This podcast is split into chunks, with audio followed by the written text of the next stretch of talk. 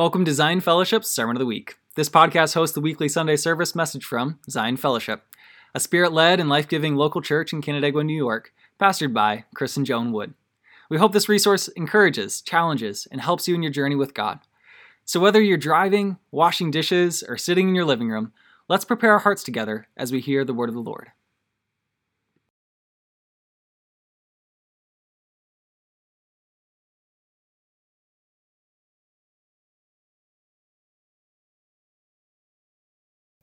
Wow, it is weird to talk to a parking lot. I'm just going to say that out loud. It's not weird to talk to you. It's weird to talk to you here. But we'll give this a go. Can you hear me all the way out there, people? Yes, excellent. Can you hear me, people on the playground? Excellent. Francisco, can they hear me on the live stream? Excellent. Quick side note, 20 years ago this morning was the very first time that my wife and I and our one child woke up in Canandaigua as residents of your fair city. I was much younger then, had a lot more hair, and again, one child. And then we showed up at this church 4 days later and pretty much haven't left. So wow, that makes me feel simultaneously very nostalgic and very old. You are finding Psalm 130. You've got some time to do that. I'd like to talk, if I can, about the Psalms in general before we dive into Psalm 130 in specific. The Psalms are a weird set of texts to preach, because the Psalms are not narrative, they don't tell a story, and they're not didactic. They're not meant to teach you anything in particular as they go. They are songs. They were songs written under inspiration of the Holy Spirit and sung in worship. Songs, just like today, are emotionable. Songs mess with our emotions. They are vehicles for our emotions.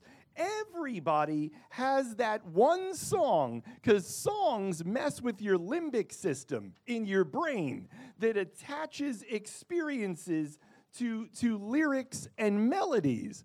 Everybody's got that song, that one song that puts you right back in that time and that place with that person, right? Take a moment. Share it with the person near you. Type it in the chat. What's the song that you have that takes you right back to that person, that place, that time? Tell somebody near you.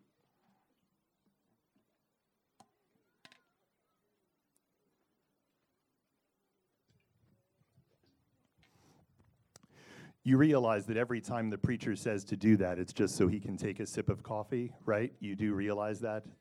That's a preacher trick. The Psalms run the gamut of human emotion. There are Psalms written at the highest of heights of Christian experience.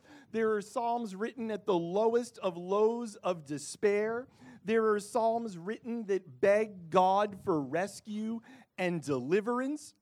There are Psalms, my favorites, the imprecatory Psalms that ask God to bring judgment on the enemies of the Lord. Right? Like, can you imagine if the next big Christian power ballad had the refrain, dash their heads against the rocks, kill them all.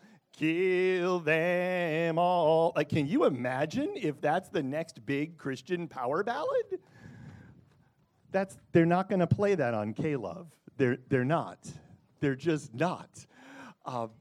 Corey Asbury's not going to do an acoustic cover of that, and then Don Moen is not going to do a cover of that. Like, that's just never going to happen. You're like, I can't believe they let this guy talk. They let this guy talk.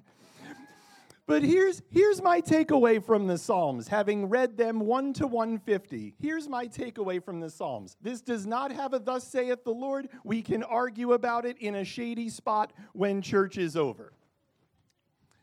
God is way more comfortable with your emotions than you are. The Psalms run the gamut of human emotions. They are songs inspired by God and sung in worship. God is way more comfortable with your emotions than you are. Way more. Two examples. You ever get really sad and you cry? You like ugly cry, like you're snotting all over yourself, ugly cry. Can I say that in church? Am I allowed? When you're in the midst of ugly cry, do you pray in the middle of ugly cry? Or do you wait till you're okay so that you can say, "Dear Heavenly Father, thank you for being with me when I was unhinged over there a little bit. Sorry about that." Do you? Because sometimes I do. It could be just me. I'll preach to me. No problem. Or on the other end, you get the greatest news. Your special person said they'd marry you. You got the big promotion. You got the house at a deal. The biggest news, the kind that when you share it, there are exclamation points and hashtags and multiple shares and lots of likes. And then you pray, "Dear Heavenly Father, thank you for the blessings that thou hast bestowed upon me. I am so grateful for your blessings." Right? Because prayer is careful and measured, and it has a certain cadence.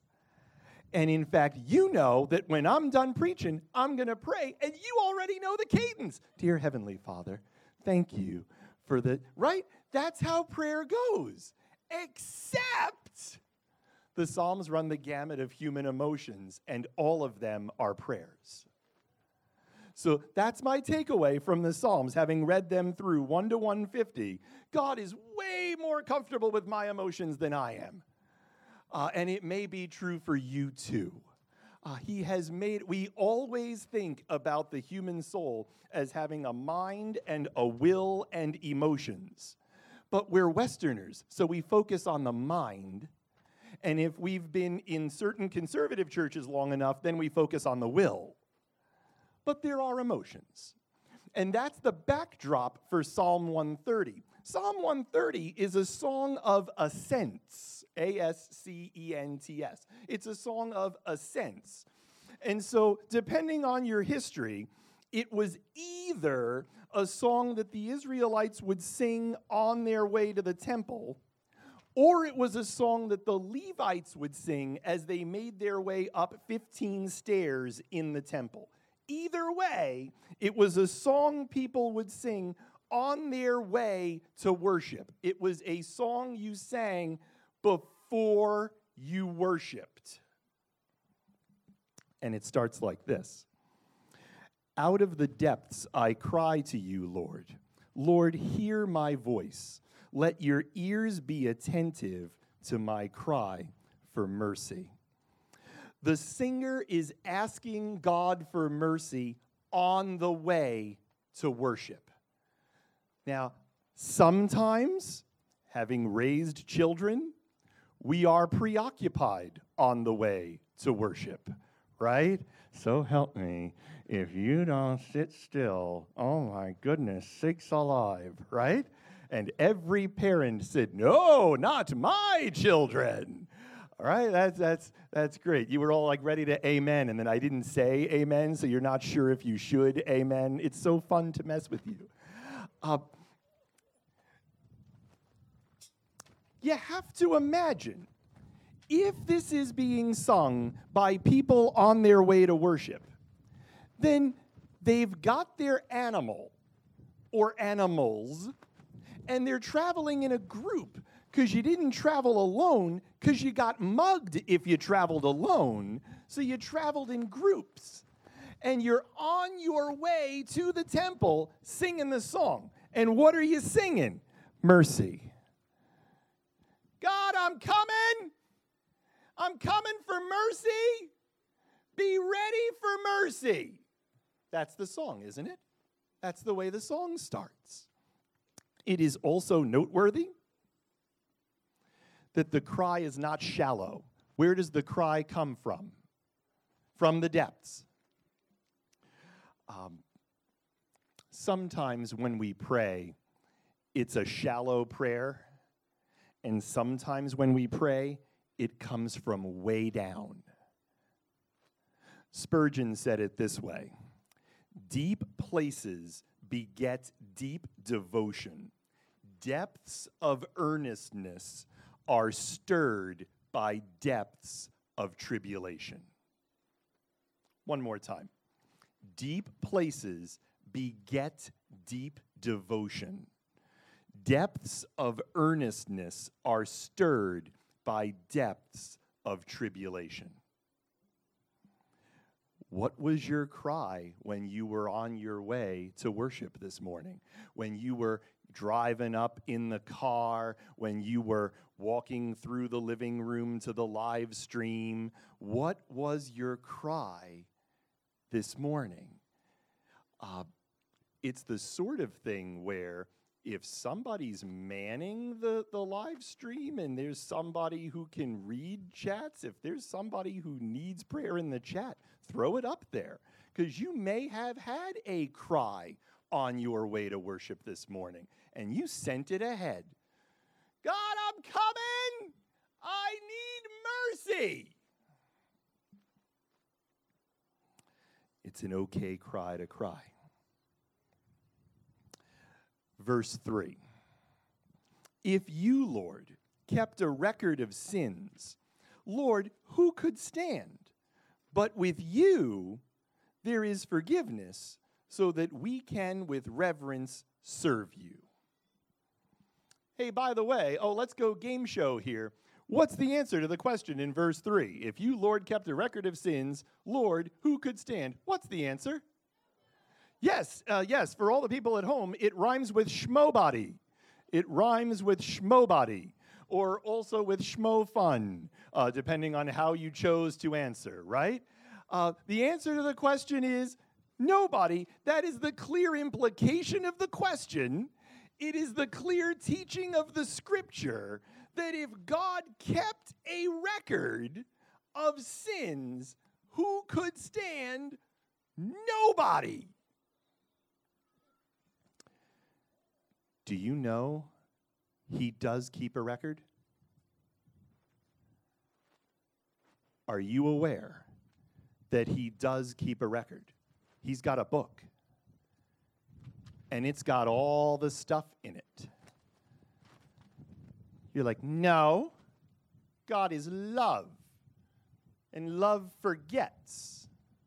Oh, no. Oh, he's got a book. You can read about it in Revelation 20. He's got a book. And it should not surprise you that he has a book for the following reason. When you take a look at what's going on around you in the world and you say, that's not right, things should be different, and you cry out for justice, you're made in his image. He looks around and says, that's not right.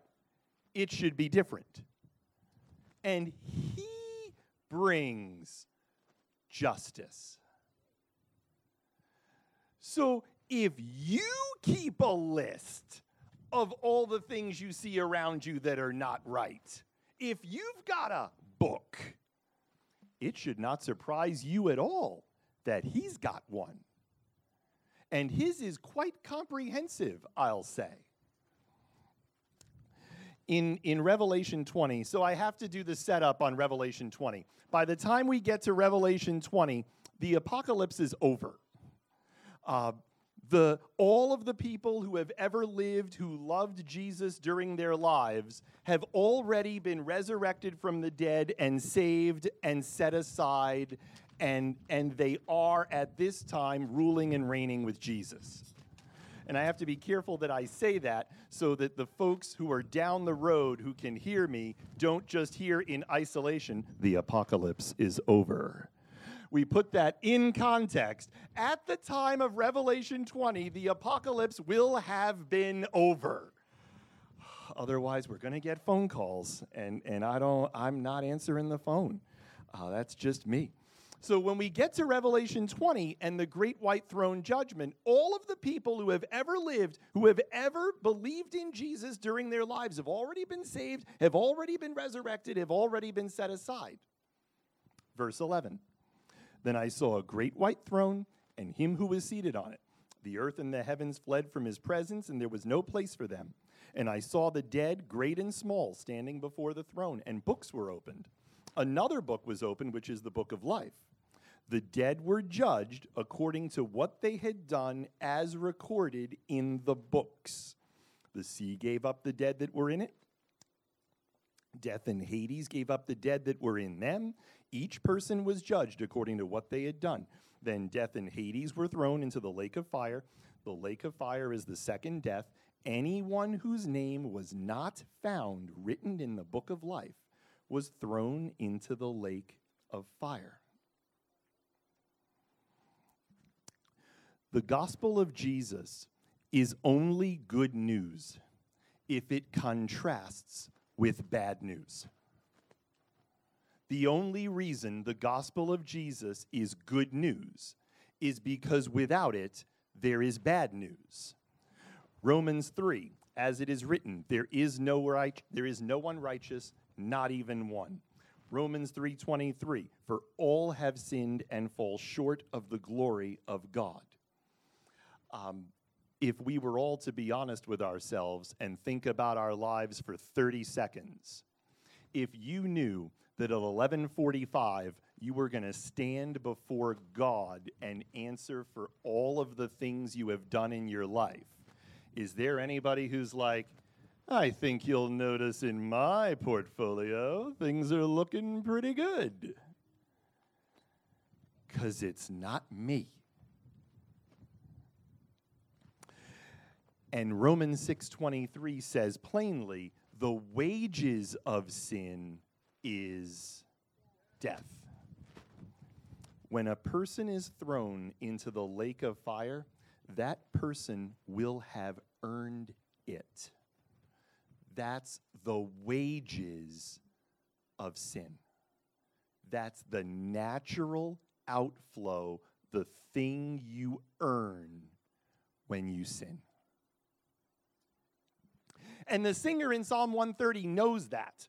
The singer knows that without the sacrifice that he is bringing to the temple, there is no forgiveness of sins. The singer knows what the scripture teaches, that to forgive sins requires the shedding of blood. That's why the singer and all the people with him has the animal, so that the animal can be brought to the temple, so that the priest can say, yes, this is a good sacrifice. And so the priest puts the sacrifice on the altar, and the person bringing the sacrifice puts their hand on the animal while it is slaughtered, and forgiveness comes.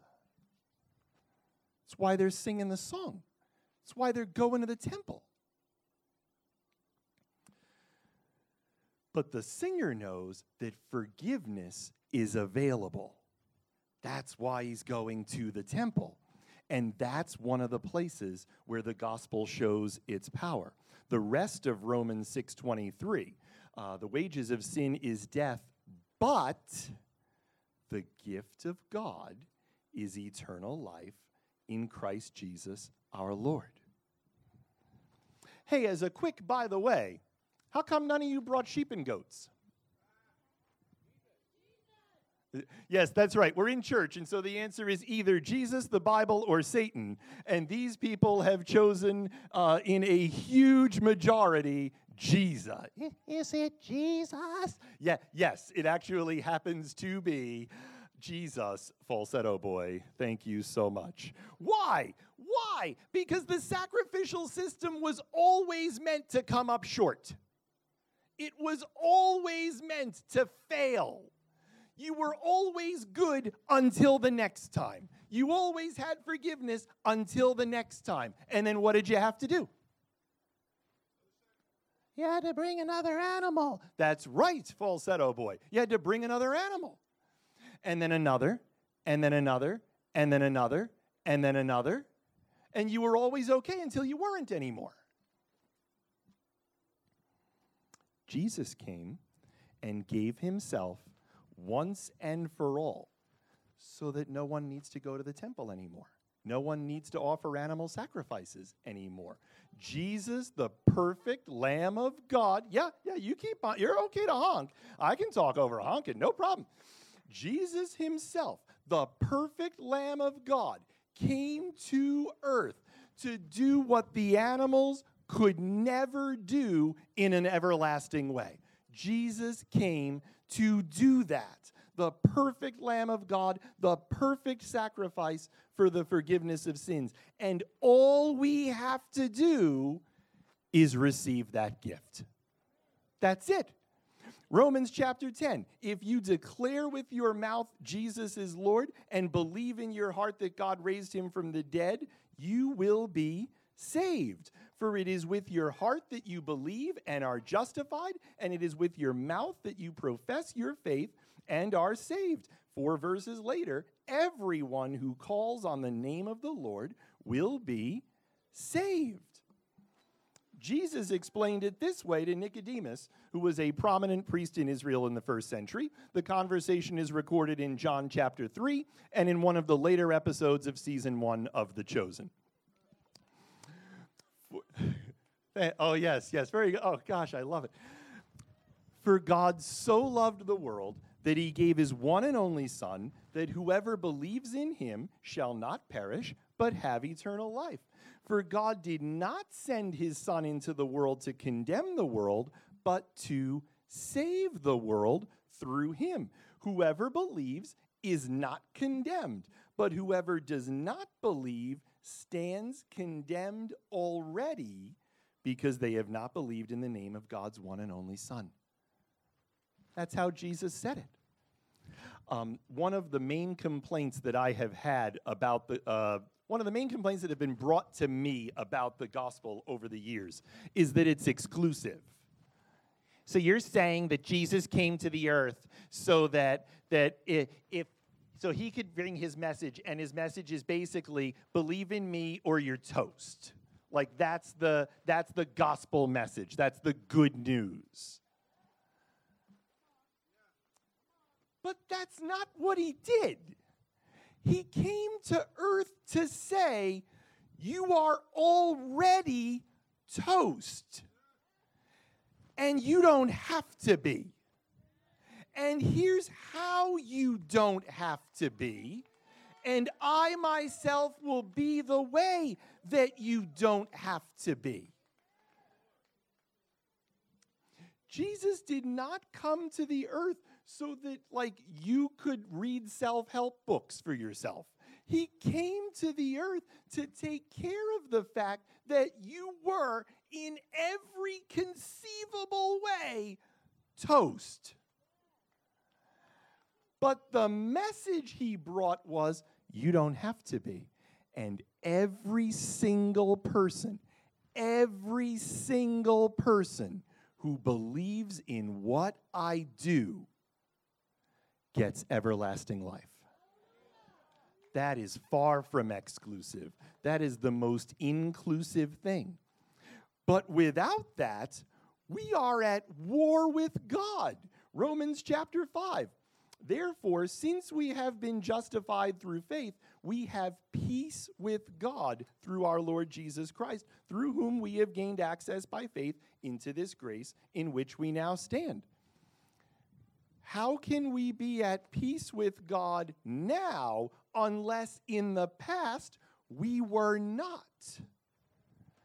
Without Jesus' sacrifice applied to our lives, we are at war with God.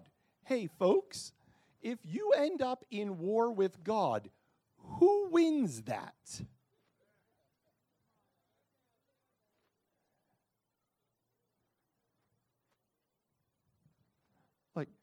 I'm not arm wrestling John Cleary, and I'm not going to war with God. Two big truths. I'm not going to war with God. So how do we get this peace? How do we get this peace? If I'm at war with God, how do I settle that? How do I get peace?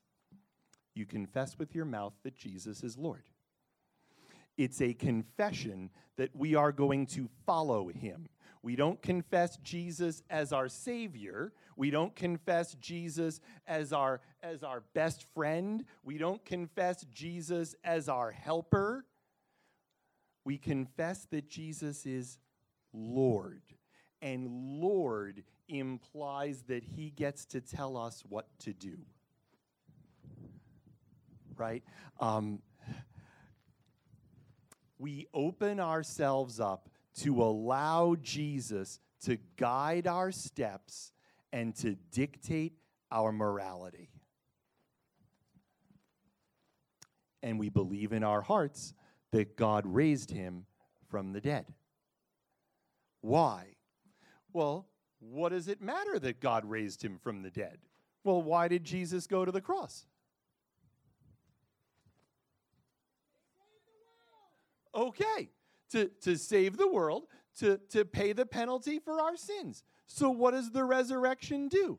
It proves that that's what happened. It's the, okay, so I'll appeal to older people. It's the canceled check. What's the young people version on that? It's the thing on your debit card statement. It's the Venmo notification. Is Venmo too old now? Gosh, don't get old, folks. Just don't get old. It's embarrassing for everyone around you.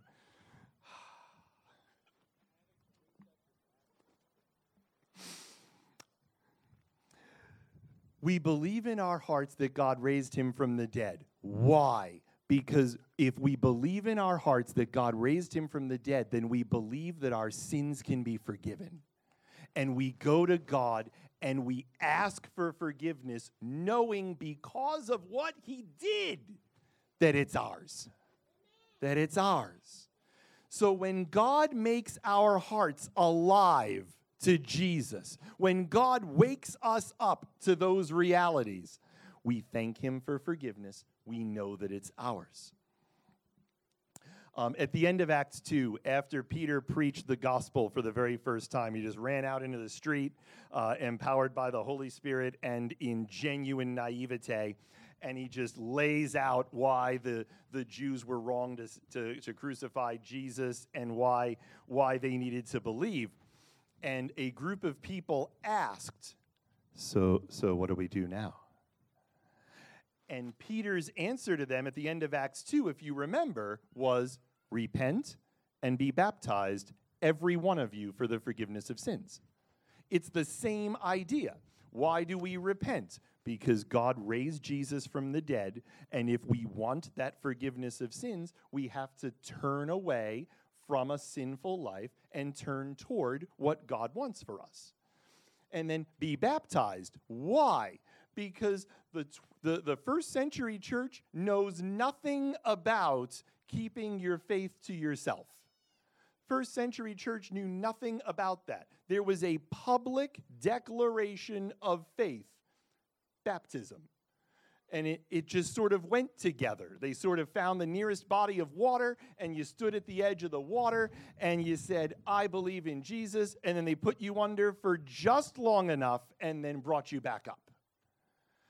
So water slide baptismal next Sunday, I'm game. I'm game. I don't even care if there's a tank at the end. I just don't. We'll just submerge them somehow. It'll be great. By the way, if God awakens you to the reality of Jesus, and he's never done that before, and you say today, Well, I kind of want to believe that God raised Jesus from the dead, and I kind of want to confess that Jesus is Lord. Would you please follow up with somebody here? Follow up with anybody that's had a mic or been at a mic or any of the greeters or any of the people running kids' church. Follow up with somebody. It is so simple. We confess with our mouths. We believe in our hearts. We are saved. Done. Finished. That's it. That's the whole thing. It's the whole kit and caboodle. It's the whole shooting match. So if you do that today in your car, follow up with somebody. Why? Because God gives you a starter pack when you start following him, right? Like God gives you a starter pack. He puts inside of you the Holy Spirit. God himself lives inside of you. So if you're like, well, I don't know if I can figure out the whole Jesus thing in one day. Like I drove into the parking lot thinking it was something else, and I got to do all of what? Oh, no. If God loves you enough to make you alive to the things, to the truths about Jesus, then God absolutely loves you enough to put himself inside of you to teach you how to live, to make his word come alive to you, to teach you every day how to give yourself more to him. Right? You get a starter pack. That's the best thing. And it's not even like, and here are 3 pamphlets that you get. No, it's a person who talks to you. It's a beautiful thing. It's a beautiful thing. So here's the rest of the psalm. The rest of the psalm takes an interesting turn. The rest of the psalm stresses the urgency of seeking God. Verse 5. I wait for the Lord. My whole being waits, and in his word I put my hope. I wait for the Lord more than watchmen wait for the morning, more than watchmen wait for the morning. Israel, put your hope in the Lord, for with the Lord is unfailing love, and with him is full redemption. He himself will redeem Israel from all their sins. Verse 7 is still true, by the way. With the Lord is unfailing love, and with him is full redemption. And that's what prompts the urgency in verses 5 and 6. I wait for the Lord. My whole being waits, and in his word I put my hope. I wait for the Lord more than watchmen wait for the morning. So the watchman just kind of looked. Is that morning? Is that morning? Is Jim, is that morning? Biff, is that morning? There's an intensity about how they waited for the Lord. There's an intensity about how they watched. Do you still have it? Friends of mine who have been walking with Jesus for a long, long time, do you still have it? Are you still waiting for the Lord with that kind of intensity? I would dare say that in the era of coronavirus, our intensity level should probably go up a couple of notches, right? Not that we're like, is that the apocalypse? Is that the apocalypse? Different thing. We are also supposed to be watching for that, but I'll preach Matthew 24:25 some other time. That is not the point of this message. God, I need you to act in my life. I need you to act in this way. I need you to impact my sphere of influence. I need you to act in my family. I need you to act where I work. I need you to act in my city. Wouldn't be a bad thing if we ratcheted up the intensity level just a little bit, because the time depends on it. God is worthy of our trust. We should not hesitate to lean into him, no matter what circumstances come our way. Spurgeon says it this way: waiting, we study the word, believe the word, hope in the word, and live on the word, and all because it is his word, the word of him who never speaks in vain. Jehovah's word is a firm ground for a waiting soul to rest upon. Jehovah's word is a firm ground for a waiting soul to rest upon. I'm going to pray. And I'm going to pray for two kinds of people. I'm going to pray for those people who are saying, that thing you were saying about Jesus that I've never believed before, I want to believe now. And I want to pray for those of us who would say, just where you are, and no need to be forward about it, I could use a little more intensity. Now, you may decide that you've got to stand for that. You may decide that you've got to up your physical intensity for that.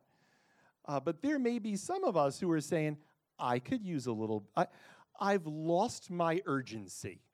I've lost the reality that Jesus is plan A and everything else is plan F. I've lost that sense of urgency. Father, we thank you for the truths of your word. We thank you that your sacrifice brings life to us, that your sacrifice took care of our sin problem once and for all. God, I'm praying for anyone in the sound of my voice who wants to give themselves to you for the very first time, who wants to decide today that I'm not going to be on the outskirts anymore. I'm coming all the way in. God, I pray that you would show those people by making their hearts alive, by bringing wisdom and revelation to their minds, to their hearts, to their spirits about the truth of who you are and how you love and the depths you went to show it. And then, God, I'm asking you to give them courage to say, Jesus is Lord. I follow him. I follow him. I don't know what that means in total yet. It's okay. Nobody does when they pray that prayer. I don't know what it means to say Jesus is Lord, but I'm going to follow. I'm going to follow the best way I know how, the best way God will show me. And then, God, I want to pray for my friends who have lost a little bit of their edge. I want to pray for my friends who have just dropped. It's just we're tired and we drifted a little bit and things got really crazy and the world shut down and we didn't know what to do and we did the best that we could. We managed the best we knew how, but maybe we drifted a little bit. God, I'm praying that you would blow on those embers, that you would breathe life back in, and that you would excite our hearts to go after you, to follow you with joy. Thank you, God. Thank you that you are always, always growing us from glory to glory into the image of the likeness of your Son. You have never given up and you don't plan on it. Let your truth go deep within us. In Jesus' name. Amen and amen. We hope this message has encouraged and challenged you in your walk with God today. Again, this podcast is a resource of Zion Fellowship, Spirit-led and life-giving local church in Canandaigua, New York. If you'd like to learn more about us, find us at our website at zionfellowship.net or find us on Facebook and Instagram. Also, feel free to give us a call at 585-394-7450. Blessings to you as you continue in your day.